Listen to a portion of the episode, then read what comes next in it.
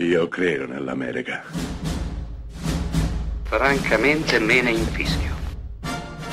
Io sono tuo padre. Anna Nishimasa. Rimetta a posto la candela. Rosa bella.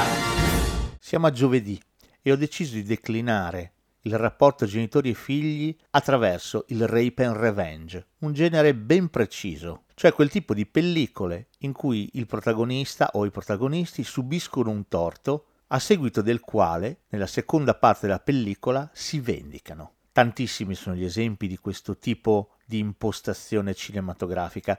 Il primo di cui parliamo oggi è un film di James Wan, interpretato da Kevin Bacon, che si intitola Death Sentence. Bacon interpreta un padre che si vede uccidere sotto gli occhi il figlio, l'unico figlio che ha, per mano di una gang di strada che sta facendo una sorta di rito di iniziazione. Bacon, sconvolto, ovviamente si rivolgerà alla giustizia, alla polizia, ma nulla verrà fatto e quell'omicidio resterà impunito. Ecco che allora Kevin Bacon, padre, deciderà di farsi giustizia a modo suo, come abbiamo già visto fare in tantissimi altri film. Il giustiziere della notte con Charles Bronson ne è un ottimo esempio. Ma Death Sentence fa un passo in più, forse grazie anche all'intelligenza del suo regista, James Wan. E infatti il personaggio di Kevin Bacon non solo discende negli inferi, ma il film ci mostra quanto quest'uomo debba di fatto diventare come i carnefici del figlio per avere giustizia.